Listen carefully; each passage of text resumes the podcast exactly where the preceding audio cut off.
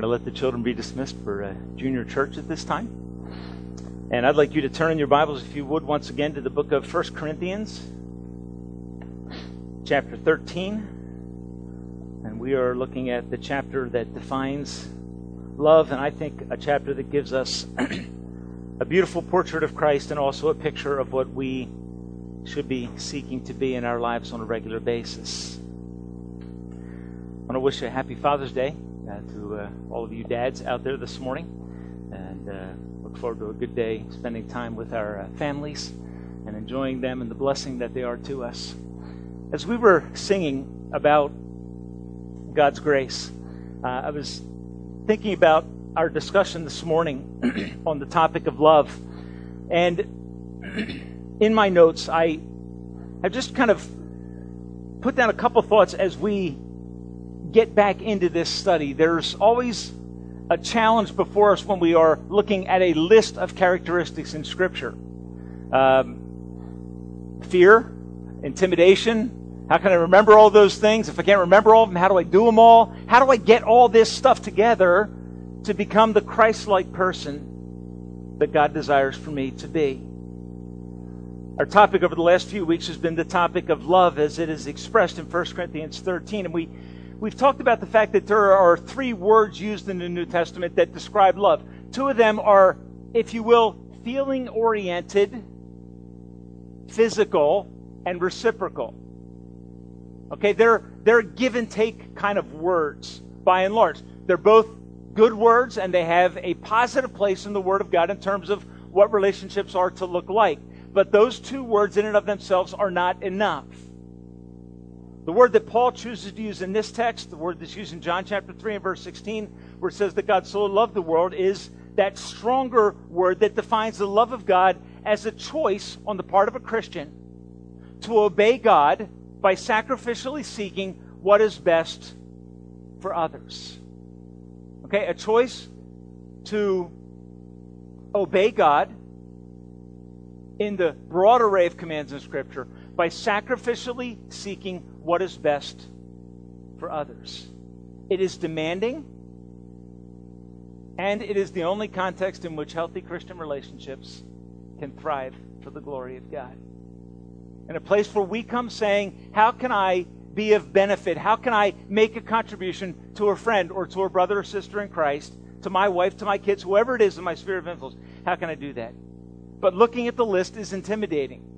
The demands of biblical love are indeed high and very costly.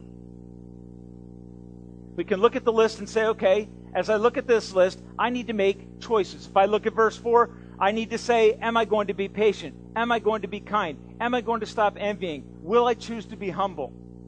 Okay, and you can start to make your Christian experience a list of choices that you make on a daily basis, thinking that those choices, in and of themselves, are going to result in change in your heart. I have a word for you this morning that I hope is encouraging to you. The Christian life is not simply about choices that we make in our mind or in our flesh. It's not me looking at this text and saying, you know what, it would be really nice for my wife to have a patient husband. Therefore, I'm going to choose to be a patient husband. Okay? When we start living the Christian life that way, we forget the nature or essence of the Christian life. In John chapter 3, Jesus is defining the Christian life to Nicodemus. He says, Nicodemus, that which is born out of flesh is flesh. That which is born of the Spirit is Spirit. Now, you can work your way through the rest of the New Testament and find this theme about the weakness of the flesh and strength that Christians find through the indwelling presence of God in their lives. My concern as we work through a list is that you don't go out of here saying, okay, I got three, three more things on the list, three more choices that I need to make on a regular basis that are going to get me to the place where God wants me to be. Sam Storms gives us this warning. He says, growth in the Christian life is not a list of autonomous choices. Okay, there, it's not a list of autonomous choices. Things I think about, make a decision, and therefore, because I made that decision, I'm somehow different. All right, how many of you have ever raised your hand in a service to acknowledge and say, you know what, I want this area of my life to change? Or have gone forward in an invitation or sitting in a, in a pew after the service, in our chair after the service, said, God, I'm, I am choosing to make this change today. And found that the next day you were very weak to implement your commitment. Ever had that experience? You know why? Because that which is born of the flesh is flesh, and that which is born of the Spirit is spirit. In Galatians chapter 5 and verse 16, Paul talks about the cooperative nature of the Christian experience. He says, This is what I say walk in the Spirit, and then you will not fall prey to impatience. Walk in the Spirit, and then you will not envy. Okay, walk in the Spirit, and you won't fulfill the desires of the flesh. Because ultimately, that's the battle that I have. My battle is with my fleshly, selfish tendencies. And by making fleshly choices, I can't defeat that. Okay? The commitment I have to make is to say, God, only by the indwelling power of your Spirit can I live this life. Only by the power of your indwelling Spirit can I begin to look anything like this portrait of love that's found in 1 Corinthians 13, verses 4 through 6. So, what I need to do as I start is to start by praying and saying, God, my flesh is incredibly anemic and weak. It doesn't have the capacities to become the things that you want me to be. I, in my flesh, don't have the ability to be the husband my wife needs or the father that my children deserve. I don't have that in me. So I need to walk in the power of your spirit. Folks, what I want to do is kill your self confidence and give you a God confidence. That's what Sam Storms was after when he said that. The Christian life is not a series of continuous choices in my flesh. Are there choices involved? And please understand, okay, there's a balance because the nature of the Christian life is you walk in the Spirit, and as you walk in the Spirit, what does God do? God will begin to produce the fruits of the Spirit in your life. As you on a regular basis say, God, I want to be patient today. I want to be, I want to be free from envy today. I want to be humble today. As you go to God and say, God, I want to be that. It's different than saying, I choose today to be humble. It's going to God saying, God, this Christian experience is a cooperative life. We sang about the grace of God as we ended our time in worship. A verse popped into my mind, 2 Peter chapter 3 and verse 18. It talks about the grace of God that sustains us. There is a grace of God that saves us, but there is also this necessary grace of God on a regular basis in our life, a grace that sustains us. And so in 2 Peter 3:18, Peter says, "Grow in grace." Okay, and what as I go through these things, it's easy for the, some of these things to be very convicting and to think that being convicted is the essence of change. Being convicted is, is, is, is being convicted is, is, is the in a sense the it's the moment when God's Spirit shows me what I lack. And it should be the moment when I go to God and say, God, I can't produce this in my flesh. It's when I go to God and I say, God, I need your help today. That's why your daily quiet time is so critical. It's so crucial that you have time each day where you check in with God and you go to God and you say, God, I'm just here to remind you that I'm a human who is desperately in need of your grace and your help to live this day. Okay, because by depending on God, I kill the flesh and I invite the Spirit of God to begin to work in my life. And when He begins to work, what does He do? He produces the fruit of the Spirit. And something fascinating you'll find. If you go back and look at Galatians 5.22 and begin to compare it to 1 Corinthians 13, 4 through 6, you're going to see, you know what? These lists look, in many ways, similar. This is the context in which the, in which the instruction is given is, is different. Right, in 1 Corinthians 13, it's in the context of church life. Okay? In terms of spiritual gifts and their function. In Galatians 5, it's in terms of the relational components. 1 Corinthians 13, context of service components, selfless giving of our lives to each other for the glory of God in the church. So this morning, let's begin by looking at this text from this patient perspective that says, God, in order for these things to be done in my life, I am in desperate need of your help and assistance. Would you bow your heads with me just quickly? Just want to pray and just ask God to do this for us today. Father, as we encounter your word this morning, I pray that you will give us hearts that are humble before you. Holy Spirit, come. Come. And as we sang earlier and requested in song, fill this place. Fill our hearts. Lord, overcome our natural tendencies in our flesh to resist what you want to do today.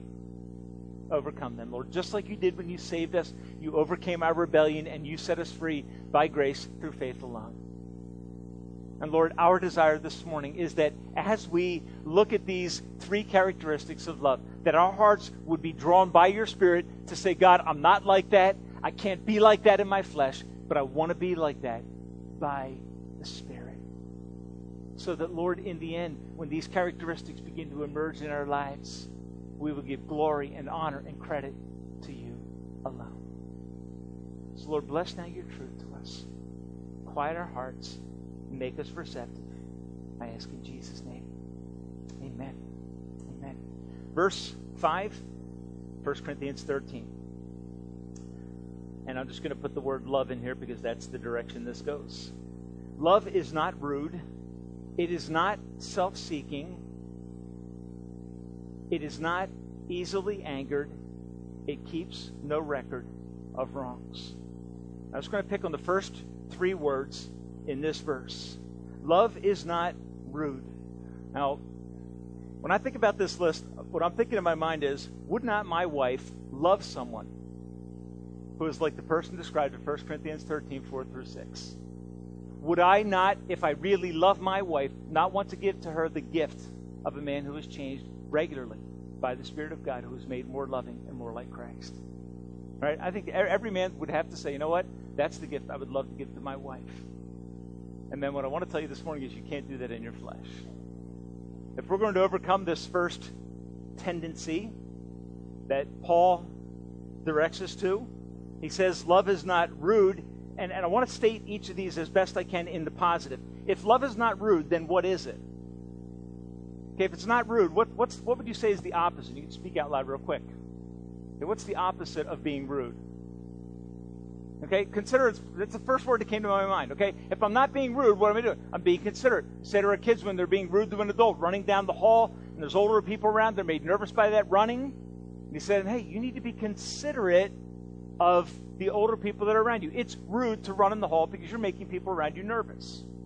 Okay, we have a natural tendency towards this self centeredness that comes out in rudeness. It, the opposite of it is to say to God, God, cultivate in my heart a considerate or honorable spirit.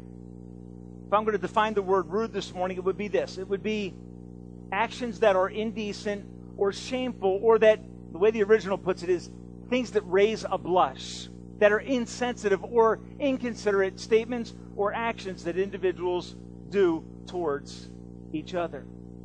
It's carelessness in word, it's thoughtlessness in action. The King James Version says it this way it says, a person who is loving does not act unbecomingly. Okay, and that idea carries that idea of, of it's things that are inappropriate. This, this is not quite right. Okay, a person who is loving is seeking to fight against that tendency.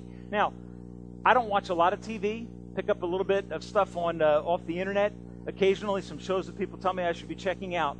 Uh, I, I've noticed a trend in our culture with a lot of the reality shows or the talent shows or the you know the uh, uh, American Idol, those types of shows. Okay, what at the beginning of those shows when they're first getting started, what what does the show tend to sell on the basis of? What what tends to promote the the popularity of the show? And the critiques that are given, what what those without talent, yeah, and it, it's fascinating because a lot of the things that are said are if your kids said them to people, they would be in trouble. But guess what? We sit there and we're entertained by it. Okay, well, what is it? Well, if somebody walked up to someone and said some of these things, I would just simply say, that's rude. That's terribly inappropriate. That's demeaning. But I live in a culture that, because of reality shows and kind of voyeurism, it, it's we're, we're ending up in a place where we're making fun of people, and it's what gets ratings. Okay, fascinating, isn't it? Because Paul can say, love is not rude, it's not discourteous.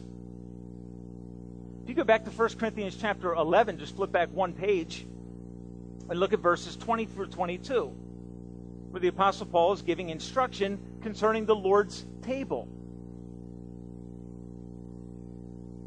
Verse 20, he says this When you come together it is not the Lord's Supper that you eat. Now, what's happening? They're having communion, but Paul can look at it and say, that is not, the, you can call it the Lord's Supper. You can have bread and grape juice or wine, whatever you have, you can have it there, but that is not the Lord's Supper. The question is, why is Paul saying that? How can he give that assessment? Notice what he says in verse 21. He says, For as you eat, each goes ahead without waiting for anybody else. One remains hungry, another gets drunk. Don't you have homes to eat in, or do you despise the church of God and humiliate those who have nothing? What shall I say to you? Shall I praise you for this? Certainly not. Well, what was something that was present in the church in Corinth? There was a rudeness, even in the celebration of what brings Christians together. A lack of considerateness, a lack of consideration for the preciousness of others.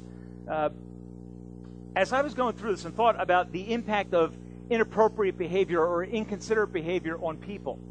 Thought about a commercial I heard two days ago on WABC radio. It was a, a commercial that is promoting the reelection of uh, Mayor Bloomberg in New York City, who theoretically has done a fairly decent job of keeping crime down in the city. One of the main selling points of that ad was this it was that New York City, of large cities in America, think if I have this correctly, has the lowest crime rate of large cities in America. You know what they attribute that to? Ultimately, they attribute it to the crackdown on quality of life crimes. Okay? What are quality of life crimes? People beeping their horns all the time, people playing loud music, littering laws. Okay? What did Mayor Giuliani do when he came in as mayor of New York City? You know what he did? He cracked down on all the quality of life issues because quality of life issues, they, what did he crack? He cracked down on everything that would be rude and disconsiderate. And guess what the effect of it was on New York City? Over time, just clamping down, clamping down on bad behavior, it started to produce appropriate behavior. Okay, what is Paul saying here in this text? Love is not rude, and when you when you cultivate a, an attitude of being considerate and caring and honorable towards other people, what you find is that the rest of your demeanor begins to change. That's why, as parents and raising children, you work on little things because those little things become big things. Okay, when you're at the grocery store, are you considerate? There's a question for you. What do you do with the shopping cart when you're done shopping? Okay? Depends. It depends. My kids are there. Just kidding. Uh, the considerate thing or the lifestyle thing, the honorable thing, is not to leave it in the parking space next to you because it's not rolling anywhere. Okay, you, you kind of steady it up, make sure, okay, it's not moving, it's not going to hit my car, and then leave it there. Okay, litter. Little things that your kids do. Why, why should you focus on those kinds of things? Because what you're trying to do is cultivate in them an attitude of love, and that love will be expressed in being considerate and being honorable and remembering there are people coming behind us. Okay? In, in the kitchen after you're done. I, I, I find myself doing this after getting a little bit of ice cream at night, just a little bit. Okay? It's easy to just let the dish in the sink. What am I thinking in my mind? Well, somebody else will take care of it. What does the considerate mind do? The considerate mind says, you know what, I'm going to take care of that because it's not something else my wife has to do. It's an honorable approach. I don't do that effectively. Okay, but that's one of those areas I thought about. You know what? It's just, there are little things that we do that communicate love and honor and respect. We live in a culture that's just, in, I think, in many ways, lost the value of that. I think another way that that may come across is in our communication of our convictions about the gospel or in our beliefs about political preferences. You know, sometimes we can we can be blunt to the point that our bluntness lacks love. Does that make sense? Especially when you disagree with the people that are in charge politically, it's easy to sound or actually to be inconsiderate so that while I am confronting something I have strong beliefs about, I actually may be committing sins that are even greater than the person I'm criticizing. Mom and dad ever found yourself doing that with your kids? Don't yell at each other. Okay, you say, okay. there may be a better way to approach that, right? But we tend to be inconsiderate and rude and domineering. God wants us to be considerate, be honorable, show respect, demonstrate the kind of respect you expect from your kids. Pull them aside, speak to them quietly, and ask them to change their behavior in relationship to their siblings. So important that we work on this issue of attitude. Uh, Barclay, a commentator in 1 Corinthians, said this. He said, Sometimes we can be so blunt that we are almost brutal. We can be so forthright about truth that we become careless in the expression of it and don't think about the audience that we're communicating it to. Love is not rude. Love is careful. In our speech for Ephesians 4:15, we're called to do this. Speak the truth in love. It talks about the characteristic or attitude in which I seek to communicate the love of God to the world around me. God wants us to be people that are considerate. Ask yourself this question this morning, just as a challenge. Does my home have an atmosphere of honor? What I'm really asking is this Are you considerate? Are you considerate? A book called The Love Dare offers these questions as a test.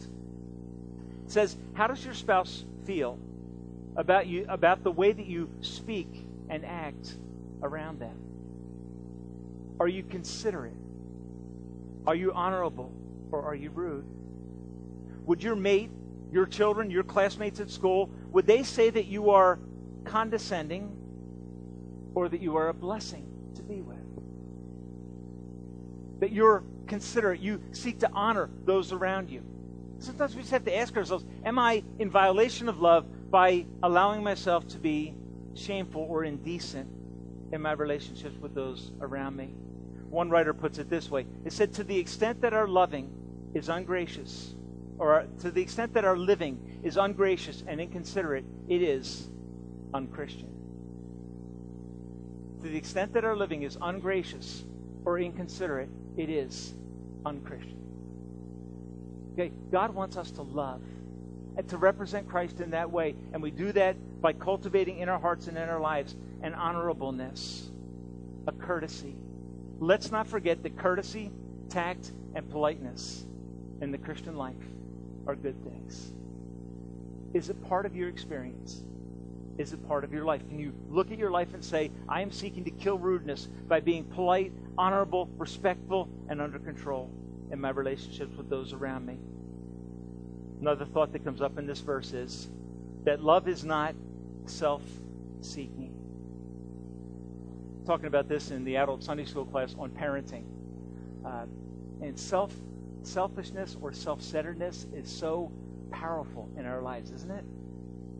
Are you ever caught off guard by how self centered you can be? Your wife or a friend just says, Hey, did you think when you said that, did you understand the impact of that on so and so, on this friend or whoever? Do we think about the effects of our behavior? Uh, someone who is loving is not self seeking, instead, they seek to serve others.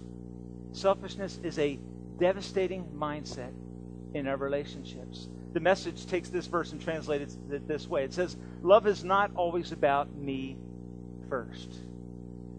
A loving person doesn't always want it their way, or let's say it this way, okay? To be honest, I always want it my way.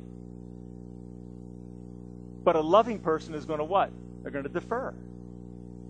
They're going to defer. And say, you know what? It doesn't always have to be about me. It doesn't always have to be the way that I want it to be.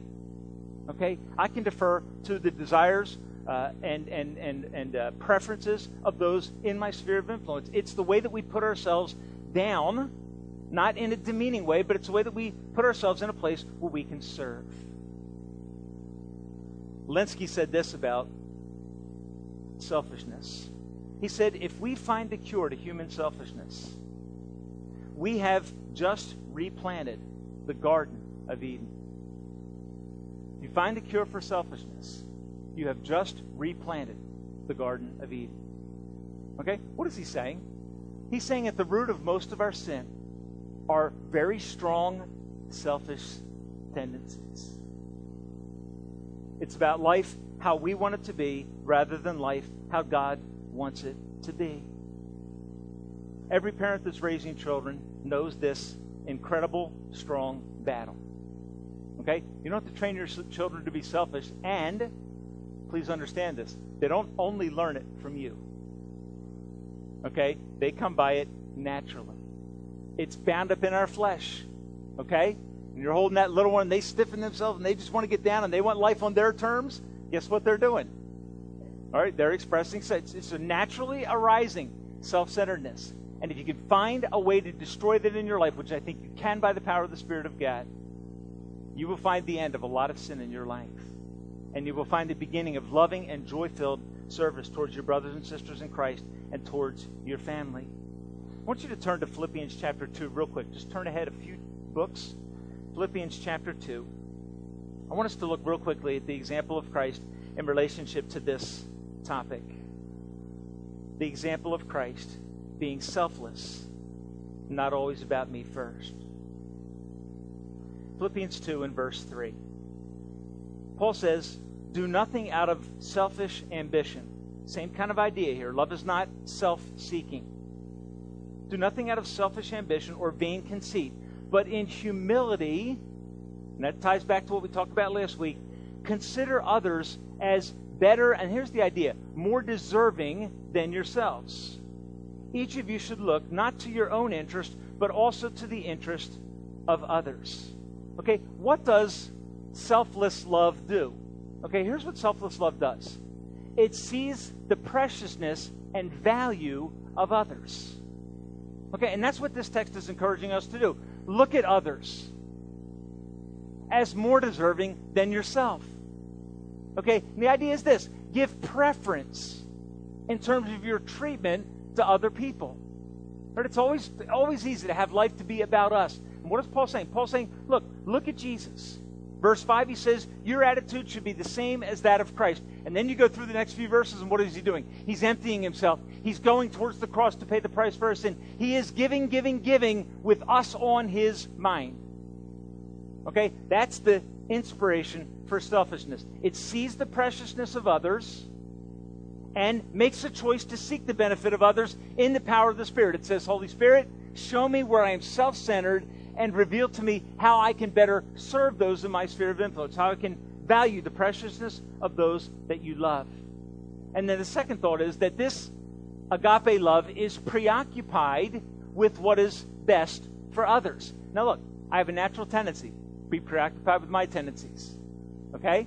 This text says that we are to be preoccupied with what would be better for others. In humility, verse second half of verse three. Consider others as better than yourselves. Romans chapter 10. I just want to read this verse where you don't have to turn back there. Romans chapter 10 and verse 12. Listen to what the Word of God says. It says, Be devoted to one another in brotherly love and honor one another above yourselves. Okay, honor one another. Prefer each other above yourselves. Think of the disciples of Jesus.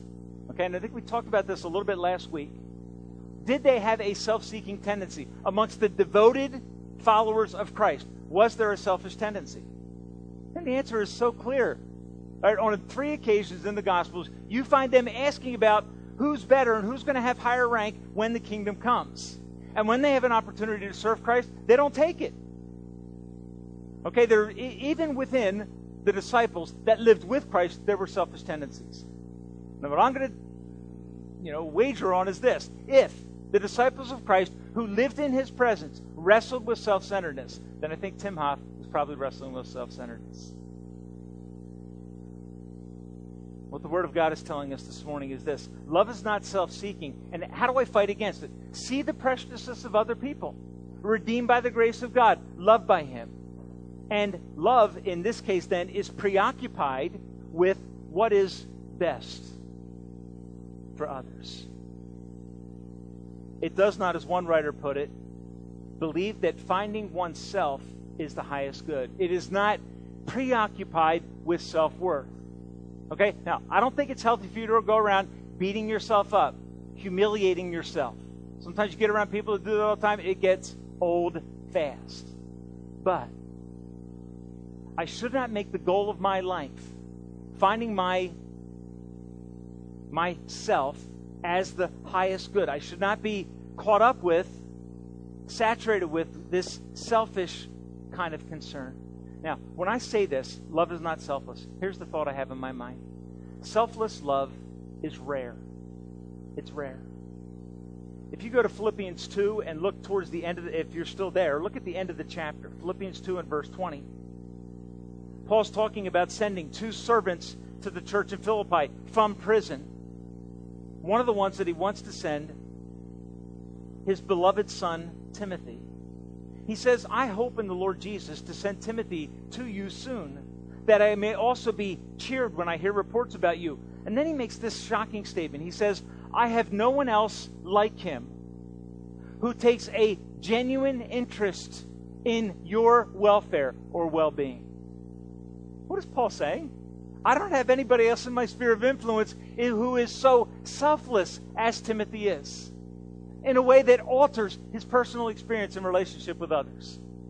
He is constantly thinking about others. Folks, what a blessing we could be to our church family. What a blessing we could be in the context of our homes. Just think through your sphere of influences of what a blessing we would be if we would kill self centeredness and begin to focus when we come to church say, okay, who is here today that I can be an encouragement to? Who needs to experience today the love of Christ through my life? That's the way we should come to the house of God.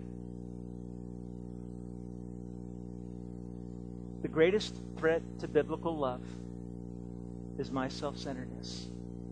Mom and dad, uh, can I encourage you to do this? In your home, create a, an environment where the needs, the happiness, the encouragement of others comes first. Just make little independent choices in the power of the Spirit. Make adjustments that move towards an other centeredness rather than a self centeredness. And what you will begin to experience is a greater degree of peace and harmony in the context of your home. Love is not self centered. Last thought that I want to look at this morning is this love is not irritable. Love is not irritable. If, if I'm stating this in the positive, I'm saying it this way it is patient when it is provoked. Okay, it's patient when it is provoked. The idea of the word is this it is not easily angered, easily provoked. It's not touchy like a, or it's not touchy, uh, a blistering temper barely hidden beneath the surface of a respectable facade, is the way that one put it. Right, a blistering temper laying just beneath the surface of this facade. The reputation of that person becomes this they're touchy. You have to be careful what you say to them. Always cautious around them. Everybody around you is walking on eggshells. Why? Because they don't know how you're going to respond to circumstances. Love doesn't put other people on edge. It's not rude in that way. It's not self-centered in that way. And you start to see how these tie together. Okay? If I'm given to being ang- to being angry quickly, to showing a poor temper quickly. You know what I am? I'm being rude and I'm being very self centered. Okay, watch the connection. If I tend to throw off the handle quickly with my words, then there's probably a lack of honor for others. There's probably a focus on myself that leads to this expression of anger. Okay, and I need to go back and check the root cause. I'm not honoring others. I'm not seeing the preciousness of others. My life is about me. Therefore, when you mess with my plan, I blow up on you. Okay, in marital counseling, this is something you try to point out to people. Okay, everybody gets married with expectations. Expectations of what my life will be like. Yesterday, uh, at 11 o'clock in the morning, most, maybe most of you don't know this, Mike Halpin got married. Okay, young guy that grew up in our church, trusted Christ his uh, senior year of high school, and his life has dramatically changed. Just graduated from uh, his master's degree in seminary and is working towards a further degree.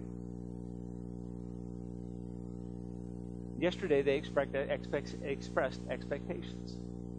Well, what they hope their life will be like. Mike is, tends to be a very realistic person. He said, I know I'm going to have to work at maintaining what we promised today. Okay, here's how you make someone angry frustrate their expectations. Be responsible for stealing and killing their dream. And what you will experience is wrath and anger. Now, the reason I say that is this. We can be experiencing all kinds of turmoil in our life, in our work experience, in our church relationships, okay, in our family, with our kids. Okay, why are we experiencing that? Well, in many cases, I think it's because we come into the context of relationships with unrealistic expectations. We don't realize that in every relationship I'm involved in, I am dealing sinner to sinner. Okay? Nobody in this room, if you're married, married a perfect mate. Nobody in this room who is engaged is going to marry a perfect mate.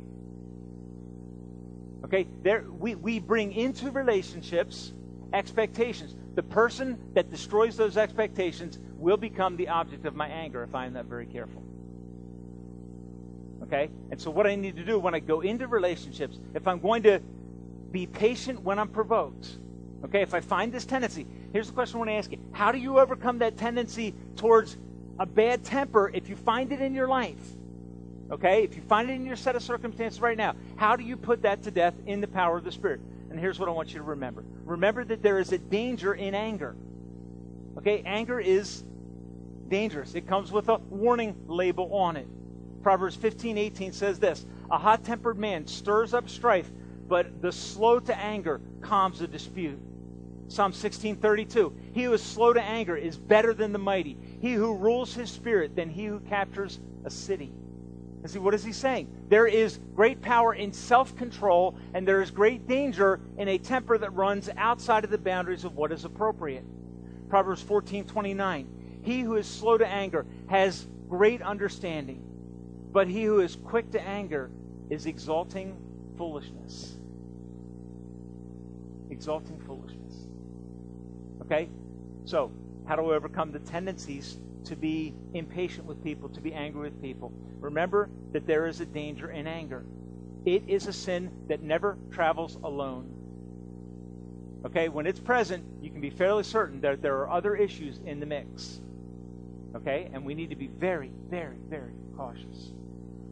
Most of us can probably remember the damage that was caused by reckless, angry words that were expressed towards you at some point in your life. I was in a setting recently where someone mentioned that, and uh, one of the one of the young ladies sitting at the table, I heard her start going off and talking about all the things that had been said to her years ago that she could remember. You know what they were? They were rude, they were selfish, and they were expressed in the heat of a moment, and they had a damaging effect on this individual's life. I want to tell you something. If you met that person, you would never know. Hidden beneath the surface is a lot of pain that came from friends or parental figures who had spoken insults into their life carelessly, rudely, selfishly, recklessly. Anger is a sin that is never alone. I want to encourage you this morning. If it's a problem, a struggle in your life and in my life, what we need to do is put it to death by the power of the Spirit of God. When I go into relationships, I also need to have realistic expectations. I need to realize that if I go into my marriage relationship expecting heaven on earth, I will be disappointed. If when I have children, I think that my kids are always going to be obedient not have the struggles that other kids struggle with, you're going to be severely disappointed. And your children may become the object of your wrath or ill temper. Why? Because they're not being the kids that you wanted them to be. Aren't you grateful that God, when we sin, aren't you grateful that He is merciful towards you? Aren't you glad that he is not ill tempered? Be like him in this way. Make a decision. This is the third step. Make a decision to be hard to offend and quick to forgive. Be reluctant to be angry. Don't, as Romans 12 says, don't try to overcome evil with evil, but overcome evil with good. Okay? Be careful about anger. Make sure that you take steps to defeat it and to kill it. And then this last thought is very, very simple. And I think I've shared this with us somewhere along the way before.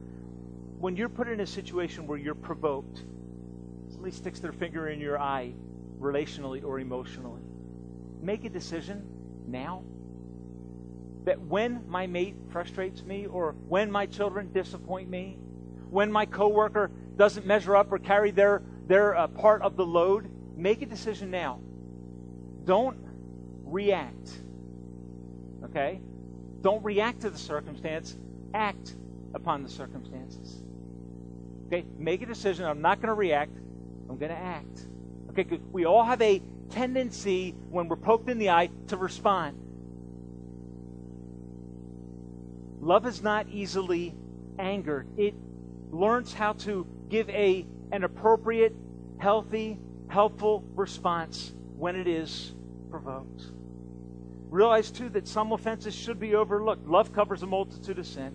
My motive in correction must always be to restore, not to embarrass, not to belittle, not to pay back. And when I'm responding in the moment, there's usually something I'm seeking to accomplish on the spot, quickly.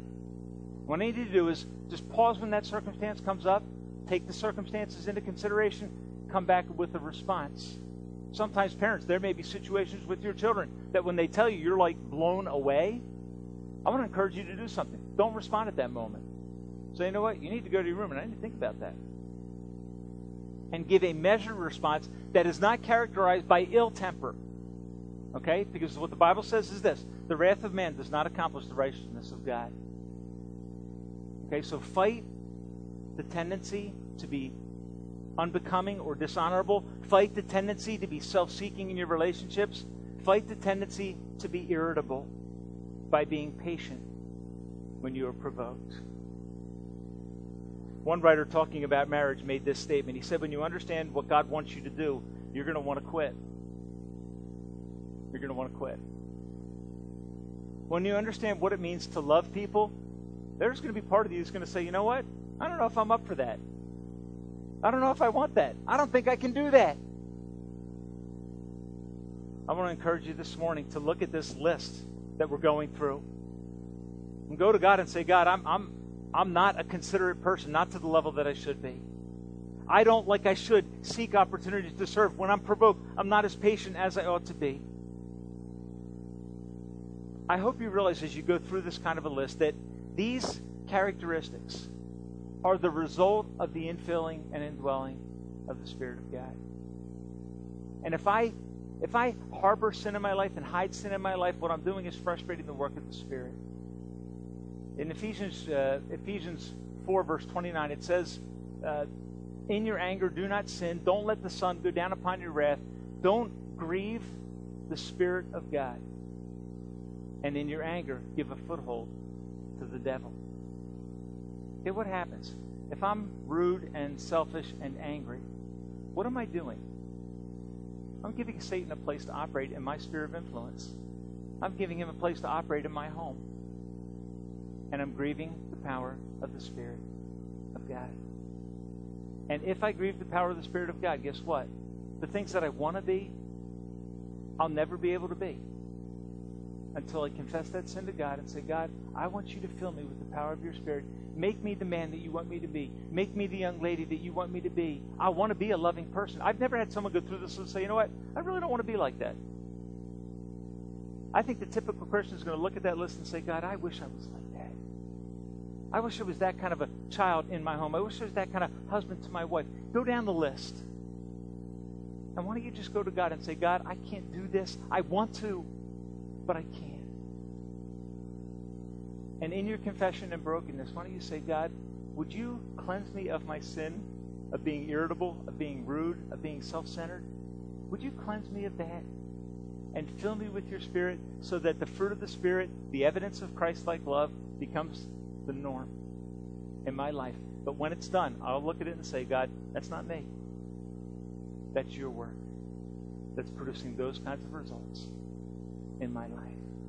If you're here this morning and you've never trusted Christ, I want to share a verse of scripture with you just as we close from 1 John chapter 4 and verse 7. Dear friends, let us love one another. For love comes from God. Everyone who loves has been born of God and knows God because God is love. This is how God showed his love among us. So, if you're here this morning, you don't know Christ, and you're wondering if God loves you, okay, I have great news for you from this passage of Scripture. This is how God showed his love among us. He sent his one and only Son into the world that we might, notice this now, live through him. That is, new life brought by the Spirit might become our life. This is love. Not that we loved God, but that he loved us and sent his Son as the atoning sacrifice for our sins. Dear friends, since God so loved us, we should love each other. Do you see the connection? I move towards God saying, God, I need your help to make me a loving man. But I can only move towards God in that way as a sinner because God, in His grace and mercy, has provided a covering for my sin because of His love. Do you see? He sent His Son to be the wrath removing sacrifice. So the wrath of God, the anger of God that I deserve, He's taken away through His Son Jesus. So if you're here this morning you say, Well, I've never trusted Christ, I know that I'm a sinner, I know I need a heart change. How do I get it? God has made it available through His love revealed in Jesus, who became for you on the cross the wrath removing sacrifice of God. And every Christian who has experienced that kind of love knows how to love. Why? Because God took the anger that I deserve, He placed it upon His precious Son. My sin and its guilt and its consequence are forever gone. Now, if you experience that kind of love, don't you then know how to love others? I deserved his anger and wrath. He gave me his son. And John says, This is how we know what love is. He took rebels, he took people who did not meet his expectations and restored them by his grace. And if you've never trusted him this morning, I want to encourage you. There for you is a Savior. His name is Jesus Christ. And for everyone here is here this morning that has trusted Christ, you have an example of love in your life. And that example is Jesus Christ. He paid the price for your sin, selfless sacrifice, caring for you.